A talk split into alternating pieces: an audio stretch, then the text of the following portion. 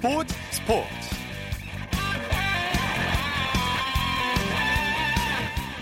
여러분 안녕하십니까? 아나운서 이창진입니다. 축구계의 여름 이적 시장이 뜨겁습니다. 아, 이강인 선수는 스페인 발렌시아가 이적을 허용하기로 방침을 정했는데요. 몇몇 유럽 클럽들이 이강인 선수에게 관심을 보이고 있어서 조만간 본격적인 이적 협상이 시작될 것으로 보입니다 또 골러는 수비수로 각광받고 있는 김민재 선수는 토트넘을 비롯해서 유럽 1억 이적 시장에서 주목을 받고 있는데요. 또 K리그는 여름 이적 시장이 채 일주일도 남지 않았습니다. K리그 이적 시장의 최대로 꼽히는 기성용 선수가 우여곡절 끝에 친정팀 FC 서울에 복귀하게 됐습니다. 기성용 선수의 K리그 복귀 소식 잠시 후 축구 전문 기자와 자세히 살펴보겠습니다. 일요일 스포츠 버스 먼저 야구 소식으로 시작합니다. 스포티비 뉴스의 김태우 기자입니다. 안녕하세요. 네, 안녕하세요. 오늘 전국에 비가 와서 경기가 안 열릴 줄 알았는데 여섯 경기가 다 열렸죠? 네, 장마 전선 영향으로 어제 이 시간까지만 해도 몇몇 구장은 경기가 못 열릴 것이다 이랬는데 다행히 비구름이 야구장들을 다 피해갔습니다. 예. 오늘 예정됐던 경기는 모두 진행됐고 무사히 다 끝났습니다. 네, 먼저 잠실구장으로 가보죠. LG가 하나와의 주말 3연전을 싹쓸이했네요. 7월 들어 고전 했던 LG가 한화를 6대 2로 꺾고 주말 3연전을 다 쓸어 담았습니다. 한화의 유독 강한 모습을 보여주고 있었는데 LG는 한화전 9연승이고요. 최근 주춤했던 분위기를 반등시켰습니다. 네, 오늘 손 선수는 홍창기 선수라고 할 수 있겠죠. 맞습니다. 8회 하나가 동점을 만들면서 2대 2로 맞선 상황이었는데 LG가 8회 말에 넉 점을 뽑으면서 승부를 결정했습니다. 홍창기 선수가 결승타를 신고했는데요. 8회 1사 1, 2루에서 우중간 2루타를 터뜨리면서 LG의 더그아웃 분위기를 완전히 바꿔놨습니다. 네. 김현수 선수가 1회 투런포를 기록하며 힘을 보탰고요. 오지환 선수도 2안타 2타점을 기록했습니다. 네. LG 선발 켈리 선수 아주 좋은 투구를 보여줬죠? 네, 타선 지원이 좀 야속했습니다. 6과 3분의 1이닝 동안 삼진만 무려 11개를 잡아내면서 1실점으로 분투했는데요. 네. 8회 동점을 허용하면서 승리 투수 요건이 날아갔습니다. 예. 그래도 켈리 선수가 초반 부진을 딛고 점차 살아나는 모습을 보여주고 있다는 점 자체는 분명 고무적입니다. 네. 하나 선발 서폴드 선수도 잘 던졌는데 아쉽게 됐어요. 네, 서폴드 선수도 7회까지 2실점으로 막아내는 등 분전했지만 8회의 고비를 넘기지 못했습니다. 예. 7과 3분의 1이닝 동안 안타 5개만 맞으면서 선전했는데요. 2대2로 맞선 8회 흔들리면서 결국은 패전을 안았습니다. 네. 7회까지 팀 타선이 조금만 더 점수를 지원했다면 어땠을까 하는 아쉬움도 남습니다. 네. NC는 KT를 상대로 3연승을 거뒀네요. 창원에서는 NC가 KT를 8대 2로 누르고 리그 선두 자리를 질주했습니다. 네. NC 선발 전원이 안타를 쳤죠? 맞습니다. 올해 최고의 타선끼리 맞대결이다. 이렇게 말씀드려도 크게 과장된 게 아닌 경기였는데 오늘은 NC 화력이 더 강했습니다. 말씀하신 대로 선발 전원 안타를 비롯해서 12안타를 기록하면서 KT 마운드를 무너뜨렸습니다. 네. 박민우, 나성범, 강진성 선수가 멀티히트를 신고했습니다. 네, 이후에 100이닝을 연출했죠? 2회 경기가 일찌감치 결정됐다 이렇게 볼 수도 있는 경기였습니다. 예. 1대 0으로 앞선 2회 강진성, 노진혁 선수의 연속 안타에 이어서 알테어 선수의 적시 3루타 그리고 양의지, 박성민 선수의 적시타 등쉴수 없이 KT 타선을 몰아붙이면서 2회에만 5득점했습니다. 네, 이재학 선수도 잘 던졌죠? 오늘 6이닝 동안 삼진 7개를 잡아내면서 2실점으로 맞고 시즌 네 번째 승리를 거뒀습니다. 전체적으로 자신의 장점을 잘 살린 경기였고요. 경기 초반 타선까지 터져주면서 조금 더 여유롭게 경기를 운영할 수 있었습니다. 네. SK가 키움을 상대로 역전 드라마를 썼네요. 인천에서는 SK가 키움의 4대 3 역전승을 거두고 위닝 시리즈를 기록했습니다. 네, 역전승을 이끈 주인공은 어떤 선수입니까? SK가 7회까지 상대 선발인 브리검 선수를 비롯해 키움 마운드에 묶여서 0대 3으로 뒤진 상황이었는데요. 8회 안우진 선수를 무너뜨리면서 4득점하고 경기를 뒤집었습니다. 안우진 선수가 8회에 볼넷만 3개를 허용하면서 말루 위기를 자초를 했고요. 정진기 선수의 삼진 때는 폭투로 나다웃 상황이 되면서 키움이 이닝을 마무리하지 못했습니다. 네. SK는 이어서 대타 최양 선수의 적시타 그리고 3대 3으로 맞선 상황에서는 김성현 선수가 적시타를 터뜨리면서 경기를 끝내 뒤집었습니다. 네, 선발 맞대결이 관심을 끌었죠? 네, 오늘 양팀 선발은 모두 잘 던졌습니다. 키움 브리검 선수는 5이닝 무실점을 기록했고요. 부상 복귀 후에 두 경기 연속 호투였습니다. 올해 페이스가 좋은 문승원 선수도 7이닝 3실점으로 호투했는데요. 다만 두 선수 모두 승리와는 인연이 없었습니다. 네, 키움이 지긴 했지만 이정후 선수가 눈부신 활약을 했어요. 이정후 선수 선수가 그간 정확도가 좋은 타자 이런 평가를 받았는데 올해는 본인의 말대로 장타력까지 더해지면서 더 무시무시한 타자가 되고 있습니다. 6회 문승원 선수를 상대로 석점 홈런을 터뜨리면서 앞서가는 점수를 만들었고요. 벌써 시즌 12번째 홈런입니다. 네. 아직 섣부른감이 조금 있습니다만 올해 개인 첫 20홈런 고지를 넘어설 수도 있을 것 같습니다. 네. SK 김정빈 선수가 코로나19 음성 판정을 받았네요. 엊그제 경기 후에 에어컨을 틀어놓고 자서 그런지 열이 좀 있었다고 합니다. 예. 그래서 어제 혹시 몰라서 코로나19 테스트를 받았는데 다행히 음성 판정이 나왔다고 합니다. 네. 어, 몸 상태를 조금 추스르면 다음 주부터는 경기에 다시 나설 수 있을 전망입니다. 네, 다행입니다. 롯데와 삼성의 경기에서는 롯데가 연패 탈출에 성공했네요. 대구에서는 롯데가 진땀을 흘리긴 했습니다만 삼성을 2대 1로 누르고 주말 3연전 싹쓸이 패의 위협에서 넘어 벗어났습니다. 네. 롯데 선발 스트레일리 역시 에이스답네요. 롯데 스트레일리 삼성 뷰캐넌 선수의 투수전이었는데 스트레일리 선수가 마지막에 웃었습니다. 올해 득점 지원을 잘 못 받는 대표적인 선수인데 오늘도 1회 2점 외에는 지원이 없었습니다만 6이닝을 1실점으로 막아내면서 승리를 거뒀습니다. 네. 마무리 김원중 선수는 시즌 10번째 세이브를 기록했습니다. 타선에서는 어떤 선수들이 활약했습니까? 1회 2사 1루에서 이대호 선수의 투런포가 결정적이었습니다. 에이스 맞대결에서 1회 홈런이 가지는 의미가 생각보다 큰 경기였고요. 정훈 선수도 2안타를 기록했습니다. 네. 삼성에서는 구자욱 선수가 3안타를 치면서 분전했지만 팀 패배로 빛이 바랬습니다. 네, 삼성 선발 뷰캐넌 선수도 잘 던졌는데 타선이 받쳐주질 못했죠? 맞습니다. 오늘 8이닝 동안 112개의 공을 던지면서 2실점으로 분전했습니다. 스트렐리 선수 이상의 분전이었는데요. 타선이 결국은 뷰캐넌 선수의 패전 요건을 지워주지 못했습니다. 네. 기아와 두산의 경기는 어떻게 됐습니까? 광주에서는 두산이 기아에 8대 4로 역전승을 거두면서 위닝 시리즈를 기록했습니다. 네. 경기 내용 정리해 볼까요? 두산이 3회 석점을 먼저 뽑았지만 기아가 4회 넉 점을 얻어서 경기를 뒤집었습니다. 알 수 없는 흐름이 이어졌는데요. 여기서 두산이 5회 오재일 선수의 적시타로 동점을 만든 것에 이어서 7회에 오재일 선수의 2타점 적시타, 9회에도 오재일 선수가 2타점 적시타를 기록하면서 기아를 눌렀습니다. 네. 경기 도중에 중단되는 해프닝이 있었죠? 네, 4회 상황이었는데요. 4회 무사 1, 3루에서 유민상 선수가 리터치 과정에서 홈에서 아웃이 됐습니다. 여기서 기아 맷 윌리엄스 감독이 비디오 판정을 요청을 했는데 심판진이 이를 보지 못했는지 비디오 판독이 진행되지 않았습니다. 네. 윌리엄스 감독이 직접 나와서 왜 비디오 판독을 하지 않느냐 이렇게 항의를 하면서 경기가 약 4분 정도 중단되는 일이 있었는데요. 심판진은 윌리엄스 감독의 비디오 판독이 정확하게 전달되지 않았다 이렇게 해명을 내놨습니다. 네. 류현진 선수가 로저센터에서 자체 평가전 마지막 등판을 했는데 결과가 좀 아쉽네요. 시즌 개막을 앞두고 사실상 마지막 연습 경기 등판이라고 할 수도 있었는데요. 오늘 5이닝 동안 공 75개를 던지면서 피홈런 2개를 포함해서 4실점했습니다. 당초 6이닝을 소화할 예정이었는데 투구수가 됐다고 판단을 해서인지 5이닝으로 마무리를 했고요. 상대가 주전들이 총 출동한 것은 아니라는 점에서 결과가 그렇게 만족스럽지 못할 수도 있지만 어차피 지금은 결과보다는 컨디션 점검에 주안점을 두는 시기라 크게 네. 걱정하실 필요는 없을 것 같습니다. 예. 뒤이어 설명을 드리겠지만 어쩌다 보니 홈구장인 로저스 센터에서의 마지막 등판이 됐습니다. 예. 류현진 선수의 개막전 상대가 결정이 됐다고요? 토론토는 오는 25일 템파베이와 경기를 시작으로 2020년 정규 시즌에 돌입합니다. 아직 토론토는 개막전 선발을 공지하지, 공지하지 않았지만 모든 정황을 종합했을 때 류현진 선수가 유력한 상황인데요. 템파베이는 베테랑 우한 찰리 모튼 선수로 가닥을 잡아가는 상황입니다. 아주 노련한 투수고요. 지난해 실적도 좋았던 투수입니다. 네. 좋은 승부가 기대됩니다. 네, 소식 감사합니다. 네, 감사합니다. 야구 소식 스포티비 뉴스의 김태우 기자였습니다.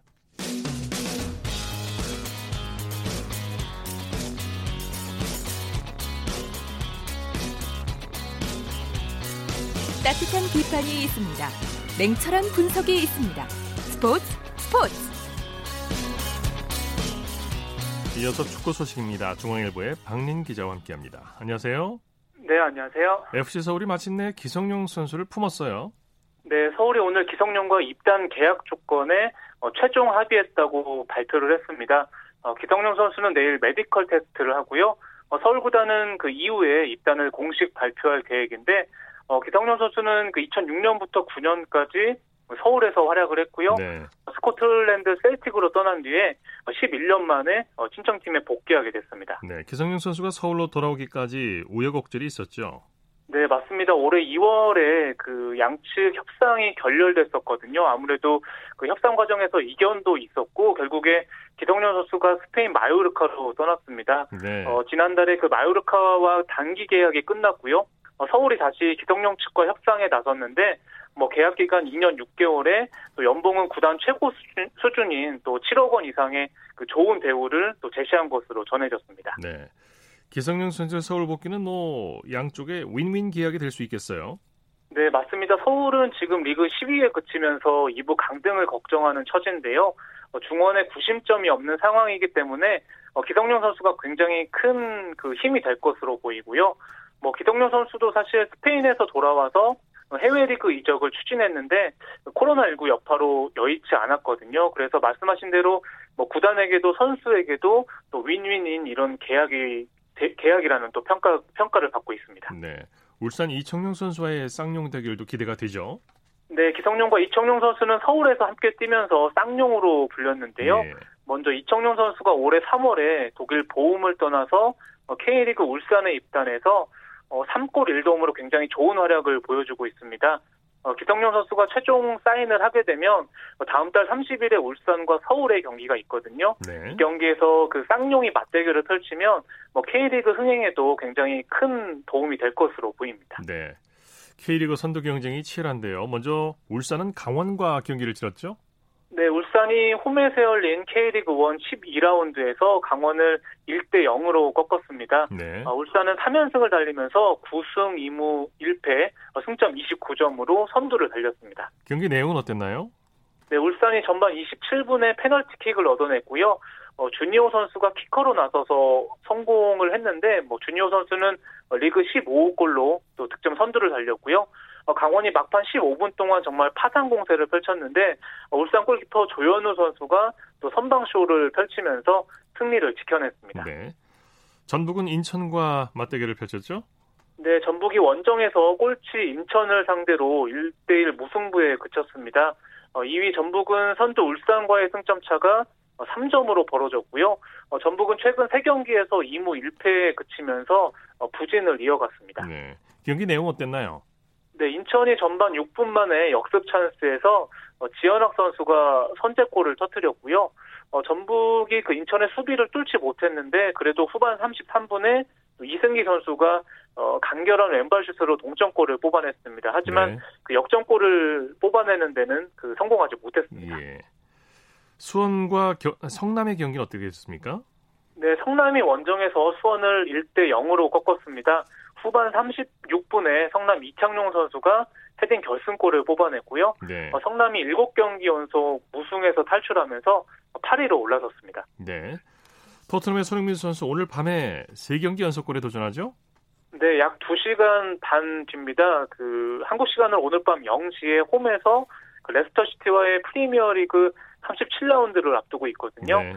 어, 말씀하신 대로 최근 아스널과 뉴캐슬을 상대로 골을 터뜨렸는데 어, 3경기 연속 골이자 시즌 19호 골에 도전을 합니다. 네, 요새 뭐 골 감각이 아주 어, 좋은 만큼 선발 출전 가능성이 높죠. 네, 영국 언론들도 손흥민 선수가 뭐 최전방 또는 왼쪽 공격수로 어, 선발 출전할 것이다 이런 예상들을 어, 동시에 내놓고 있고요. 어, 특히 손흥민 선수가 레스터 시티를 상대로 지금까지 다섯 골이나 기록을 했거든요. 네. 어, 이번에도 또 강한 면모를 보여줄지 또 국내 팬들의 기대가 높습니다. 예. 자, 아스날은 잉글랜드 FA컵 결승에 진출했다고요. 네, 아스널이 FA컵 4강에서 그 맨체스터 시티를 2대 0으로 꺾었습니다. 아스날은 3년 만에 결승에 진출을 했고요. 그 아스날 공격수 오바메양 선수가 어, 두 골을 몰아치면서 어, 승리를 이끌었습니다. 네. 그 아스날은 지금 결승에 선착해 있는 상황이고요. 지금 뒤에 열릴 그 맨체스터 유나이티드와 그 첼시의 4강전 승자와 그 아스날이 또 우승을 다투게 됐습니다. 네. 그 밖에 국내외 축구 소식 전해주시죠. 네, 잉글랜드 2부 리그 챔피언십 리즈 유나이티드가 어, 두 경기를 남기고 그 어제 그 17년 만에 1부 리그 승격을 확정을 했는데요. 오늘 3위 팀 브렌트퍼드가 또 패하면서 어, 리, 리즈가 그 리그 우승까지 그 확정을 지었습니다. 어, 그리고 벨기에 신트 트라이던 공격수 이승우 선수는 어, 벨기에에서 열린 베이르스 호트와의 친선전에 어, 후반전에 교체 출전했거든요. 어, 그런데 좀 의욕이 앞서서인지 후반 27분과 41분에 그 거친 파울을 연속해서 했습니다. 그래서 그 연속해서 경고를 받아서 퇴장을 당했거든요. 네. 어, 팀은 0대0 무승부를 기록을 했는데 뭐 이승우 선수 좀 의욕이 좀 앞섰지만 좀그 당분간 그런 거는 좀 조심해야 될 것 같습니다. 네, 소식 감사합니다. 네, 감사합니다. 축구 소식 중앙일보의 박린 기자와 함께했습니다. 쳤다 하면 홈런이고 슛 골이고 각본 없는 한편의 드라마 그것이 바로 그것이 바로. 손에 잡힌 우승 트로피 목에 걸린 그 배달. 너와 내가 하나 되는 그것이 바로 그것이 바로 그것이 바로. 꿈꾸던 스포츠 꿈꾸던 스포츠 꿈꾸던 스포츠. 스포츠 뒤에 숨어있는 즐거움과 노력 그리고 열정을 소개하는 스포츠를 만드는 사람들 시간입니다. 예리 리포터와 함께합니다. 어서 오십시오. 네, 안녕하세요. 오늘 어떤 분을 만나셨습니까? 네, 오늘은 이 프로축구팀 K리그 1, 이 인천 유나이티드에서 활동하고 있는 명예 기자 단원들의 이야기를 준비를 했는데요. 네. 요즘 코로나19로 이제 프로축구 역시 무관중 경기가 계속되면서 어, 인천 유나이티드에서 활동하고 있는 기자 단원들이 나서서 특별한 프로그램을 기획을 했습니다. 예. 바로 이 온라인을 통해서 구단 소식을 생생하게 알려주는 인천 유나이티드 보이는 라디오인 이 방송 토크쇼를 진행하고 있는데요. 예. 이 인천 유나이티드 17기 UTD 명예 기자 단원에서 활동하고 있는 이 두 기자는 어, 패널로 출연을 합니다. 그래서 구단의 구단과 팬의 근황 토크 또 선수들의 이런 심층 분석을 통해서 팬들의 이런 축구에 대한 갈증을 풀어주고 있었는데요. 먼저 인천 유나이티드 명예 기자단 영상 기자로 활동하고 있는 정의정 씨에게 들어보겠습니다. 코로나 사태로 인해서 팬들이 경기장을 찾아올 수 있는 기회가 줄어들다 보니까 일방향적인 커뮤니케이션보다는 라이브 방송 플랫폼 사용해서 팬들에게 이제 좀 더 직접적이고 양방향적인 소통 콘텐츠를 만들고 싶어서 기획하게 되었습니다. 선수들과 랜선 인터뷰를 했어요. 팬들이 선수들 대상으로 이제 궁금한 것도 많고 저희가 경기를 치르면은 경기를 잘 뛴 선수들 같은 경우는 궁금한 점이 되게 팬들이 많기 때문에 영상통화 활용해서 랜선 인터뷰도 많이 했고요. 경기를 중심으로 경기 프리뷰나 경기 리뷰도 하고 있습니다. 네. 팬들은 이런 프로그램을 통해서 구단에 대해서 더 자세히 알 수 있는 시간이 되겠네요. 네, 맞습니다. 매주 이 방송이 목요일 오후 7시부터 생방송으로 구단의 SNS 채널을 통해서 방송되고 있는데요. 예. 이 지금까지 이 토크쇼에는 총 11편의 다양한 주제들이 어, 등장을 했습니다. 뭐 주로 선수들이 어떻게 운동을 하는지, 또 선수들이 경기 전에는 음식, 어떤 음식을 먹고 경기 후에는 또 어떤 모습일지, 이런 거는 평소에 팬들이 궁금해하는 부분이잖아요. 예. 이 프로그램을 기획 한 이 두 명의 명예 기자 단원들도 사실 이 활동을 하기 전에는 예전부터 인천 유나이티드의 팬이었다고 합니다. 그래서 팬의 시선에서 이런 다양한 주제를 다루니까 다양한 아이디어들이 쏟아져 나왔다고 했는데요. 그래서 이 토크쇼를 보면 팬들이 어떤 것들을 평소에 좋아했는지 특히나 뭐 그동안 궁금했던 선수들의 이런 궁금증을 해결할 수 있는 그런 프로그램이었습니다. 네. 그리고 이 인천 유나이티드 보이는 라디오는 인천 유나이티드 장내 아나운서인 안영민 씨가 이 명예 기자단원들과 함께 호흡을 맞추고 있었는데요. 이 방송이 진행됐던 현장으로 안내해 드리겠고요. 또 선수와 영상으로 인터뷰하는 소리 준비를 했습니다. 그리고 이어서 이 명예 기자단원으로 활동하고 있는 심재국 씨에게 들어봤습니다. 코로나19 사태로 이 시점에서 네. 너무나 보고 싶은 우리 인천 팬 여러분들을 위해서 저희가 한번 마련해 봤습니다. 인유보라 본격적으로 시작을 한번 해보도록 하겠습니다. 걸었습니다. 전화를 걸었어요. 반갑습니다. 김원함 선수. 네, 안녕하세요. 그 아시다시피 코로나 때문에 팬분들이랑 만나지 못하는 거에 대해서 아쉽지만 팀이 좀 더 step by step으로 도약할 수 있는 그런 계기의 해가 됐으면 하는 게 팀의 목표라고 생각합니다. 나름 이제 구단 채널로 나가면은 팬들이 좋아할 수 있을 만한 여러 가지 얘기들을 좀 할 수 있지 않을까. 그리고 상황이 재밌게 하고 있어요. 서로 같이 이제 기획을 해도 다 같이 아이디어 주시고 팬분들도 들어와가지고 재밌다 해주시고 봐주시고 해가지고 한 주 한 주 재밌게 하고 있어요.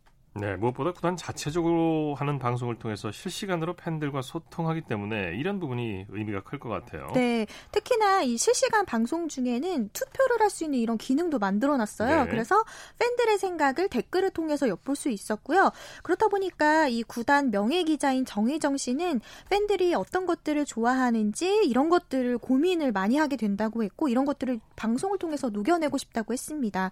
특히나 이제 팀 경기 결과가 안 좋을 때는 속상할 수도 있잖아요. 네. 그런데 팬들이 오히려 어, 이 방송을 통해서 선수들을 향해서 잘할 수 있다라는 이런 팬들의 응원이 담긴 댓글을 보면 제작하는 입장에서도 더 힘이 나고 잘해야겠다라는 생각이 들었다고 하는데요. 계속해서 정의정 씨에게 들어봤습니다. 팬분들이 많이 봐주시고 많이 즐겨주시면은 그걸로도 보람이 엄청 크더라고요. 팬분들이 아무것도 모르고 들어오셔도 즐겁게 방송을 보실 수 있을 만큼 저희가 준비를 많이 해둬서 팬분들은 그냥 즐거운 마음으로 방송 봐주시면은 즐겁게 보실 수 있을 것이라 생각합니다. 저희가 유관중, 무관중 상관없이 계속해서 어, 진행을 할 예정이고 유관중으로 진행이 되더라도 팬분들이 조금 더 소통할 수 있는 콘텐츠가 될 수 있도록 다양한 콘텐츠 준비하고 가도록 하겠습니다.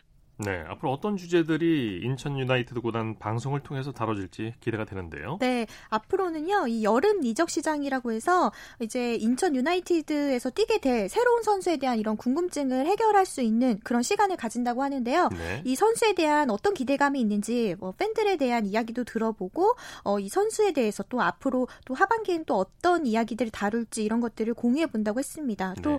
경기가 어떤 식으로 만들어지는지 이런 것들을 또 팬들은 직접 눈으로 볼 수가 없으니까 궁금하잖아요. 그렇죠. 그래서 이런 것들도 영상을 통해서 같이 공유할 수 있는 이런 주제를 다룬다고 하는데요. 계속해서 명예 기자단 심재국 씨입니다.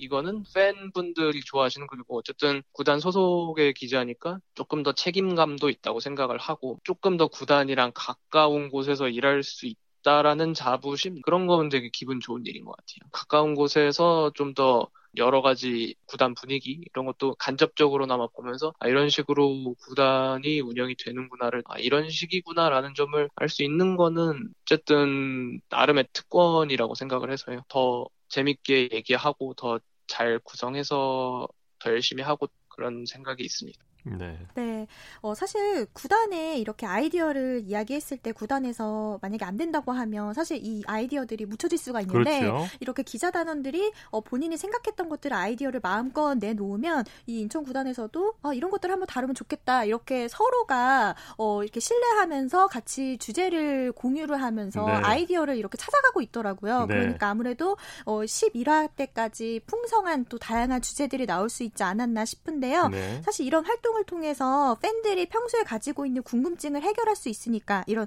구단 방송을 통해서 알 수 있고 오히려 또 자신이 좋아하는 팀을 되돌아보면서 선수들에 대해서 좀 더 알아볼 수 있는 그런 계기가 되지 않을까 싶은데 네. 앞으로 이 방송이 쭉 오래됐으면 좋겠습니다. 네, 다양한 의견을 개진하고 얘기를 나눌 수 있는 소통의 장이군요. 네, 맞습니다. 자, 스포츠를 만드는 사람들 이혜리 리포터와 함께했습니다. 수고했습니다. 네, 고맙습니다.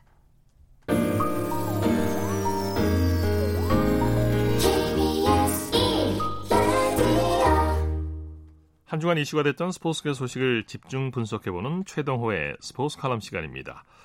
어, 대한체육회가 고 최숙현 선수 사건을 계기로 스포츠계 폭력을 근절하기 위한 강도 높은 대책을 발표했는데요. 스포츠 평론가 최동호 씨와 함께 발표 내용 자세히 들여다보겠습니다. 안녕하십니까? 예, 안녕하세요. 대한체육회가 지난 13일에 스포츠 폭력 추방 비상대책회의를 개최했고 이날 내온 의견을 모아서 오늘 특별 조치를 발표했는데요. 내용을 좀 소개해 주시죠. 어, 예, 의- 오늘 이 대한체육회가 이 스포츠 폭력 추방을 위한 특별 조치 방안을 발표했거든요. 이 폭력이나 성폭력 신고가 접수되면 즉시 이 피해자와 가해자를 분리하겠다. 아, 피해자 보호 조치를 취하고 이 가해자는 이 격리 조치와 직무를 정지시키겠다. 또 원스트라이크 아웃제를 어, 도입하겠다. 이런 내용들이 포함이 되어 있고요. 네. 인권 전문가와 이 학부모 등이 참여하는 스포츠 인권 관리관 또 시민 감시관을 운영해서 이 스포츠 현장과 합숙 훈련 환경을 점검하겠다 이런 방안도 이제 포함이 되어 있습니다. 네. 오늘 체육회가 발표한 방안 어떻게 평가하십니까? 어, 이 피해자와 가해자 격리하겠다, 뭐 원스트라이크 아웃제 도입하겠다, 뭐 이런 얘기들은 사실 이 그동안 이 폭력이나 성폭력 사건이 터질 때마다 많이 들으셨던 내용들일 거라고 이제 생각을 합니다. 네. 또 오늘 발표된 방안 중에 일부는 이미 시행이 되고 있기도 하고요. 자, 이제 그동안 제가 보기에는 이 대형 사건들이 워낙 많이 터졌고 대책도 많이 나왔기 때문에 제가 보기에는 뭐 지금까지 나올 만한 제도나 시스템은 다 나왔다라고 보거든요. 뭐 더 이상의 제도나 시스템도 없다라고 보고요. 때문에 이 제도나 시스템의 도입으로는 안타까운 죽음이나 또 다른 피해 피해가 나오지 않도록 이 재발 방지를 하기는 좀 어렵지 않을까 이런 생각이 들기도 합니다. 네. 지금 제도가 없어서 문제가 되는 게 아니라 있는 제도나 시스템이 제대로 작동되지 않아서 문제가 되는 거 아닙니까? 어, 예, 맞습니다. 이제 그게 그 핵심이라고 보거든요. 이제 그래서 이 제도나 시스템보다는 이 제대로 작동이 되지 않는 이유, 이 문제는 사람이라고 보거든요. 네. 어, 체육회의 이 제도 개선이나 대책이 과연 성공할 수 있겠느냐, 어, 나름대로 판단해 볼 수 있는 그 기준이 있습니다. 이게 뭐냐 하면은 이 새로운 제도보다도 이 제도를 운영하는 사람들이 누구냐 이거를 나중에 이제 보게 되면 금방 어, 판단해 볼 수가 있거든요. 예. 그러니까 새로 이 제도를 운영하실 분들을 보게 되면 이들의 경력을 보면 이분들이 과연 인권에 대한 의식이 있는 분인지 또 개혁에 대한 의지가 있는 분인지 판단해 볼 수가 있겠고요. 네. 어, 그래서 인권을 지키겠다는 건지 아니면 이 지금과 같은 어, 체육회 입장에서 봤을 때의 위기를 돌파하기 위한 이 사태 수습 하기 위한 건지 어느 정도 파악이 될 수 있다는 얘기고요. 자, 그래서 이 눈여겨볼 점은 뭐 이런저런 대책이 아니라 이런 대책을 실제로 실행할 책임자들이 누구냐 이걸 좀 눈여겨봐야 된다고 봅니다. 네. 학부모나 시민이 참여하는 시민감사관이나 스포츠 인권관리관을 운영하겠다는 방안도 나왔는데요. 학부모들이 참여하면 좀 더 신뢰성이 들 수도 있지 않을까 생각이 드는데요.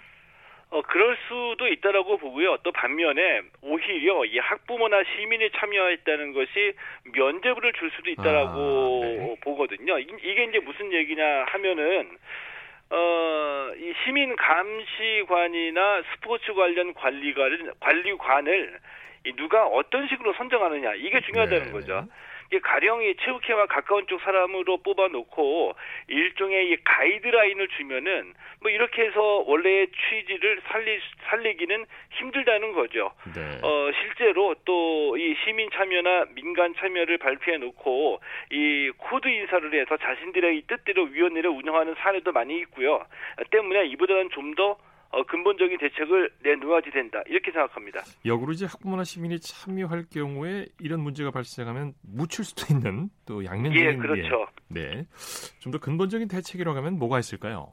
어, 뭐 간단하게 정리하면은 뭐 어, 체육계 폭력이나 성폭력 사건이 이번이 처음이 아닙니다. 또 매번 비슷한 대책이 나왔습니다. 네. 그런데 제대로 작동이 되지 않았습니다. 사람의 문제라는 것까지 지금 거의 동의됐다라고 봅니다. 그러면은 이 대한체육회가 이 사태의 심각성을 인정하고 인권이나 반부패 업무에서 손을 떼야지 된다라고 보거든요. 네. 그러니까 이 얘기는 무슨 얘기냐면은 아, 시민 감시관 제도 또 스포츠 인권 관리관 원 스트라이크 아웃 같은 이런 제도가 중요한 게 아니라 이 제도를 누가 실행하느냐 누가 책임지느냐인데 어, 체육회가 인권 반부패 업무에서 손을 떼고 대신에 체육회 내부의 이 인권과 반부패 업무일지라도 이 업무를 국가인권위원회 같은 아, 체육회와 전혀 관계없는 독립적인 기관에서 맡아서 하는 거 그것이 그나마 국민들의 신뢰를 얻을 수 있는 방법이 아닐까 뭐 이런 생각이 듭니다. 네. 대한체육회도 최숙현 선수 사건에 대한 책임에서 자유로울 수 없는데요. 예. 체육회 자체가 이제 개혁의 대상이면서 또 개혁의 주체로 나선다는 게 좀 모순적인 면이 있는 것 같습니다. 아, 저는 그게 가장 핵심적인 사안 중에 하나라고 보거든요. 네. 이제 그래서 어, 어, 예를 들면 이 체육회 스포츠인권센터도 제대로 작동이 되지 않았고요. 아, 체육회가 바뀌어야 된다. 이런 점에서는 체육회도 개혁의 대상인데 그, 그런데 체육회가 스스로 또 대책을 내놓아야 되니까 예. 개혁의 주체가 돼버리는 거죠. 이게 이제 상당히 모순적이라고 볼 수가 있겠고요. 네. 체육회의 자정 능력이 결여돼 있다는 거 이거 여러 차례 확인됐습니다. 때문에 아, 체육회가 인권 반부패 업무에서는 완전히 손을 떼는 것이 저는 맞다라고 봅니다. 네. 말씀 잘 들었습니다. 예, 고맙습니다. 최동호의 스포츠 칼럼 스포츠 평론가 최동호 씨였고요. 이어서 골프 소식 알아보겠습니다. 스포츠 조선의 김진회 기자입니다. 안녕하세요. 네, 안녕하세요. KPGA 코리안 투어 시즌 세 번째 대회에서는 이수민 선수가 연장 접전 끝에 우승을 차지했죠. 네, 이수민 선수는 19일 충남 태안의 솔라고 CC에서 열린 어, KPGA 오픈 최종 4라운드까지 최종 합계 50점으로 김민규, 기, 임, 김한별 선수와 동료를 이룬 뒤 2차 연장 끝에 우승을 차지했습니다. 네. 아마추어 시절이던 2013년과 프로가 된 2015년 군산 CC 오픈에서 우승한 이수민 선수는 어, 지난해 10월 현대해상 최경주 인비테이셔널에서 인, 인비테이셔널에 이어 코리안 투어 통산 네 번째 우승을 기록했습니다. 네. 올 시즌 개막전 부산 경남 오픈에서 공동 17위, 어, 지난주 군산 CC 오픈에서는 컷 탈락한 이수민 선수는 시즌 첫 승으로 우승 상금 1억 원을 획득했습니다. 예.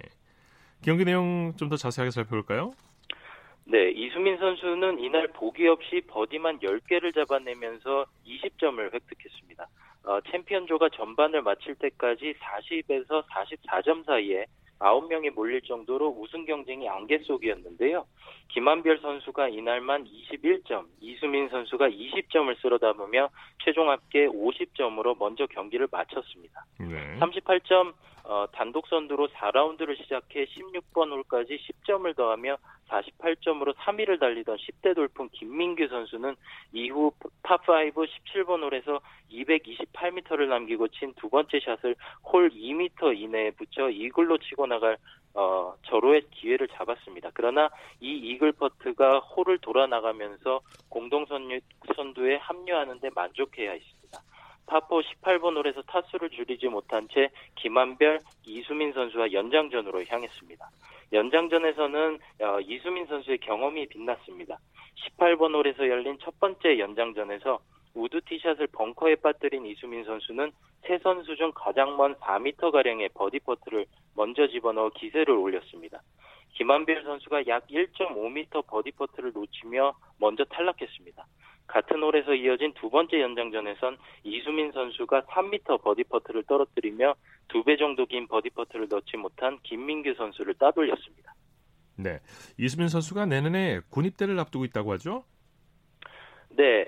이날 우승으로 이날 우승으로 대회를 마친 이수민 선수는 어, 기자회견에서 이 새신랑이 된 사실을 깜짝 공개했는데요. 아, 네. 이수민 선수는 내년 초 입대를 생각 중이라 올해 결혼식을 올리려고 했는데 이 코로나19 확산으로 날짜를 잡기 어렵게 되자 그렇군요. 군대에 가기 전 예비 신부에게 확신을 주고 싶어서 혼인 신고를 먼저 하게 됐다고 설명했습니다. 네. 아내가 될 예비 신부는 3살 연상의 최지 최지연 씨인데요. 이 3년 반 교제 끝에 결혼을 결심했다고 합니다. 이 올해 우승하게 되면 혼인 신고를 했다고 발표하고 싶었던 이수민 선수는 사실 첫 대회에서 기회가 있었는데요.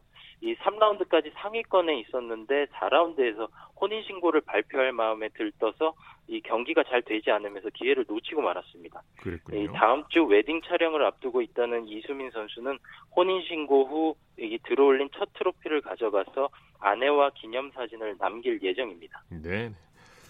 이번 대회에서는 공격적인 플레이를 유도하기 위해서 변형 Stableford 방식을 도입했는데 이글이 쏟아졌죠? 네, 변형 Stableford 방식은 이 PGA 투어 바라쿠다 챔피언십과 디 인터내셔널에서 꾸준히 사용, 사용해온 방식인데요. 네. 일방적인 일반적으로 이 스트로크 플레이에선 각 홀에서 기록한 스트로크를 모두 합산하는 반면 이 Stableford 방식은 각 홀에서 기록한 스트로크를 기반으로 획득한 포인트를 합산하는 방식입니다. 예. 타수를 얻을 경우 동일한 타수를 이룰 때보다 많은 포인트를 획득하는 방식인데 예를 들어 알바트로스는 8점, 이글은 5점, 버디는 2점, 파는 0점, 보기는 마이너스 1점, 더블 보기 이상은 마이너스 3점을 받게 됩니다. 예. 이 적극적이고 공격적인 플레이 스타일에 대한 보상이 큰 방식이기 때문에 선수들은 선수들이 적극 활용을 했는데 이번 대회에서 이글이 무려 홀인원 1개를 포함해 총 77개가 쏟아졌습니다. 예. 예, 이글 한 개가 버디 2.5개의 효과를 낳기 때문에 파5 홀에서 한 방을 노리는 선수들이 많았습니다. 특히 조직위도 파5 홀에서 어, 모두 two on이 가능하게 세팅을 하기도 했는데요. 1라운드에서만 지난 두 대회 평균에 가까운 31개의 이글이 나와 2009년 발렌타인 챔피언십 1라운드 때 어, 작성됐던 한 라운드 최다 이글 기록 27개를 경신했습니다. 네. PGA 투어에서는 저스틴 토마스의 아버지가 캐디로 구원 등판했다고 하죠? 네, PGA 투어 센트리 챔피언스 토너먼트 3라운드에서 토마스의 캐디인 지미 존슨이 중도에 100을 내려놓았는데요. 이 존슨은 지난해 10월 CIMB 클래식 도중 오른발 발바닥을 다쳤는데 이 대회 2라운드까지 통증을 참고 백을 맸지만 결, 결국 3라운드를 앞두고 탈이 났습니다. 네. 몸이 좋지 않아서 어지러움증을 호소했는데요. 그래서 토마스는 존슨의 대타로 아버지 마이크에게 캐디백을 맡겼습니다. 이 부자가 호흡을 함께 맞춘 건 지난 2016년 슛아웃 이후 2년 만인데요. 다행히 토마스의 아버지는 아들의 스윙 코치 자격으로 코로나19 검사를 받았기 때문에 백을 들 수 있었습니다. 토마스는 4라운드에서도 아버지에게 백을 맡길 예정인데요. 어, 하와이에서 열리는 소니 오픈에선 다른 캐디와 호흡을 맞출 계획입니다. 네. defending 자격으로 출전하는 토마스는 새로운 캐디 필 미켈슨의 어, 백을 25년이나 맸던 짐 맥케이로 정했습니다. 예. 골프 황제 타이거 우즈가 부상 투혼을 펼치고 있죠? 네, 우즈가 5개월 만에 PGA 투어에 복귀했는데 메모리얼 토너먼트에서 부상 투혼 중입니다. 전날 2라운드에서 허리 통증 탓에 고전하며 4오버파로 부진했던 우즈가 3라운드에서 버디 4개와 보기 3개를 묶어 1언더파로 분위기 반전에 성공해 공동 37위를 기록 중입니다. 전날 경기를 시작하기 전 연습 과정에서 허리 통증을 느낀 것으로 알려진 우즈는 3번 홀에서 한 번 안 좋은 샷이 나온 것을 제외하면 전체적으로 괜찮은 하루였다고 밝혔습니다. 네네. LPGA 투어 소속 제니퍼 컵초 선수가 남자 선수들과 성대결을 펼치고 있죠? 네, 컵초가 23일 개막하는 지역 대회인 콜로라도 오픈에 참가해 남자 선수들과 경쟁하게 됐습니다.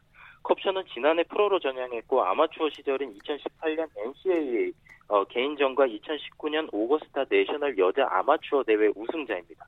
또 지난해 메이저 대회인 에비앙 챔피언십에서 준우승을 차지하는 등 LPG 투어에서 가능성을 인정받는 유망주이기도 합니다. 네. 자, 소식 감사합니다.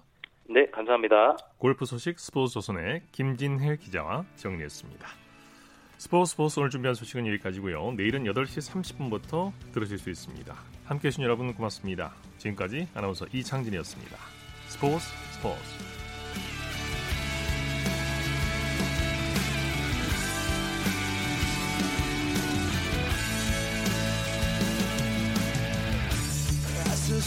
goes down in front of me. Reminds me where I wanna be. With you and you alone.